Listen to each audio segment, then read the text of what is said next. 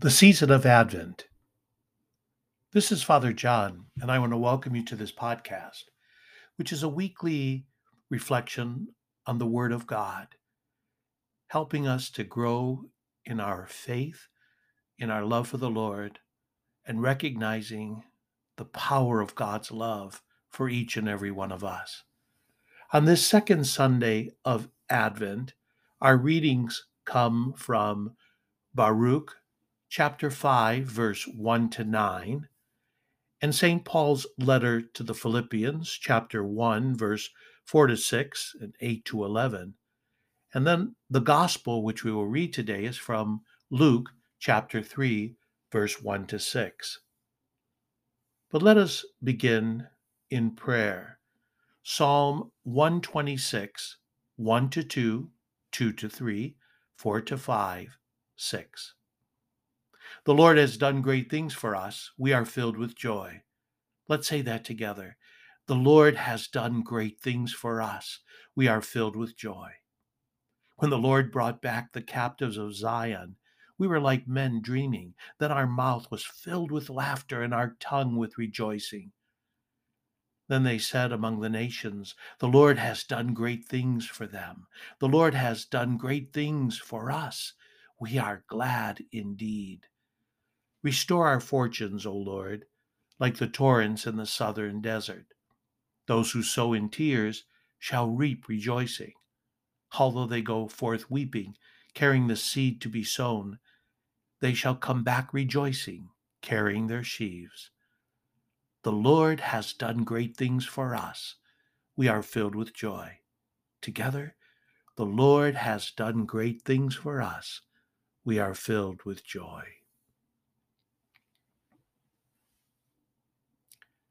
And now our reading from Luke's Gospel.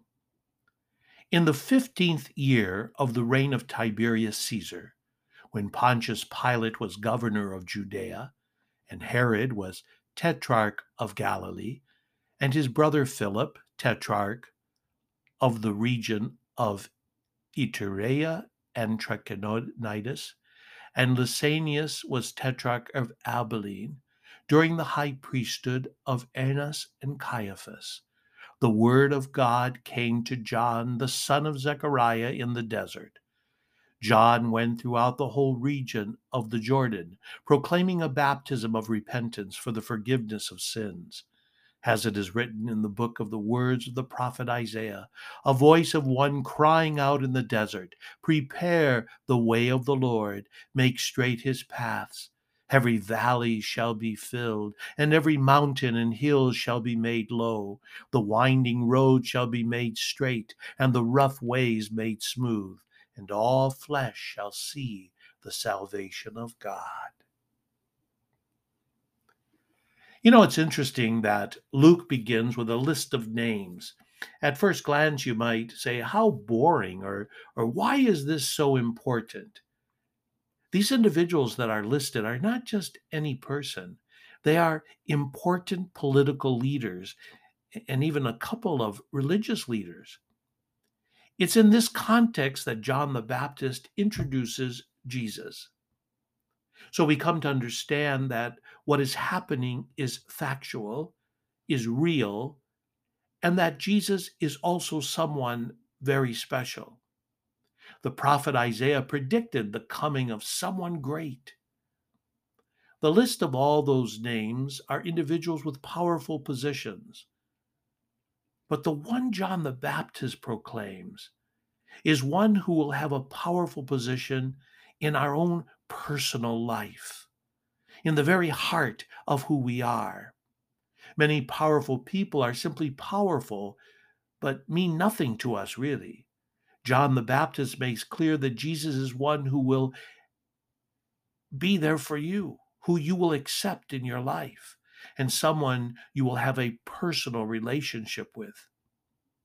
John the Baptist was given the task to prepare the people to meet Jesus. He is described as a voice of one crying out in the desert. John firmly heard the voice of God in his own heart to reach out and, and call others to a real renewal. Prepare the way for the Lord. prepare the way for someone of even greater importance than Pontius Pilate, governor, Herod, tetrarch, Philip, tetrarch, Lysanias, tetrarch, tetrarch, and the high priesthood of Annas and Caiaphas. Jesus is Lord. First and foremost, Jesus is not some fictional character. He is someone we should all accept in our life. We should really give attention to John the Baptist right here, right now, who is calling us to prepare. And the question I'd like us to reflect on is how do we prepare? Make straight his paths. Every valley shall be filled, and every mountain and hill shall be made low. The winding road shall be made straight, and the rough roads made smooth. And all flesh shall see the salvation of God. What in the world does, does all that mean? You know, I was thinking about all the decorations at my house. I have a beautiful tree my one stocking over the fireplace, lights. And it's so amazing to see so many houses with lights everywhere. There's even some contests on TV with homes that are the best decorated. All of these decorations we put up, but in a few short weeks we will take down and pack them away for another year. But I ask myself, what about my personal life? What about your personal life? What decorations do you place in your heart and in your soul? Decorations that are not just for a few weeks, but remain forever.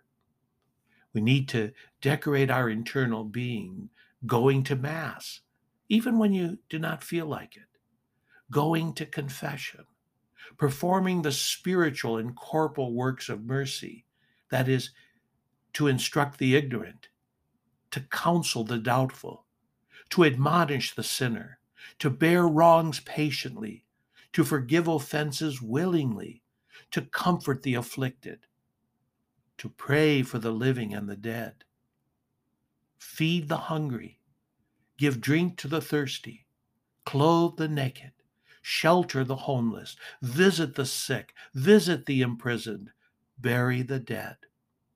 And we're also called to place the ornaments of the Beatitudes in our life. How else must we prepare? We recall that Advent is not simply a make believe season. Jesus has already come. However, as we prepare for the second coming, we must live in the light of that first coming. And, and that means we must believe. We must act, we must speak, and we must live as one who truly welcomes Christ in our life. We must live as if today is the day Jesus is coming. We have to be careful that we do not become complacent or stagnant, thinking there is no need to pay attention at this moment. And with that in mind, we must live in hope every day, every moment. One last thing about being prepared is to call others to prepare. In a sense, we must all follow John the Baptist's example of encouraging others to repent, to seek the Lord where he may be found. That's the real sign that we are taking our relationship with Jesus seriously. You know, I Mass the other day, I was told those in attendance that I was in Safeway doing some grocery shopping and I saw someone in the wine section. And I said, You know, you're never going to find a choice wine here. And the person said, Really? Well, where can I find a choice wine? I said, Come to our church and you will discover a real purpose and you'll be filled with hope. Jesus came, as we heard today, so that we may see the salvation of God. Jesus achieved salvation by his death and resurrection. And at the second coming, Jesus will bring the fullness of salvation. You know, I think of the letter to the Hebrews, chapter 9, verse 28. Christ offered once to take away the sins of many. will appear a second time, not to take away sin, but to bring salvation to those who eagerly await him. Think about that. No more war, no more death, no more crying, no more suffering. That's why we rejoice. Jesus is coming.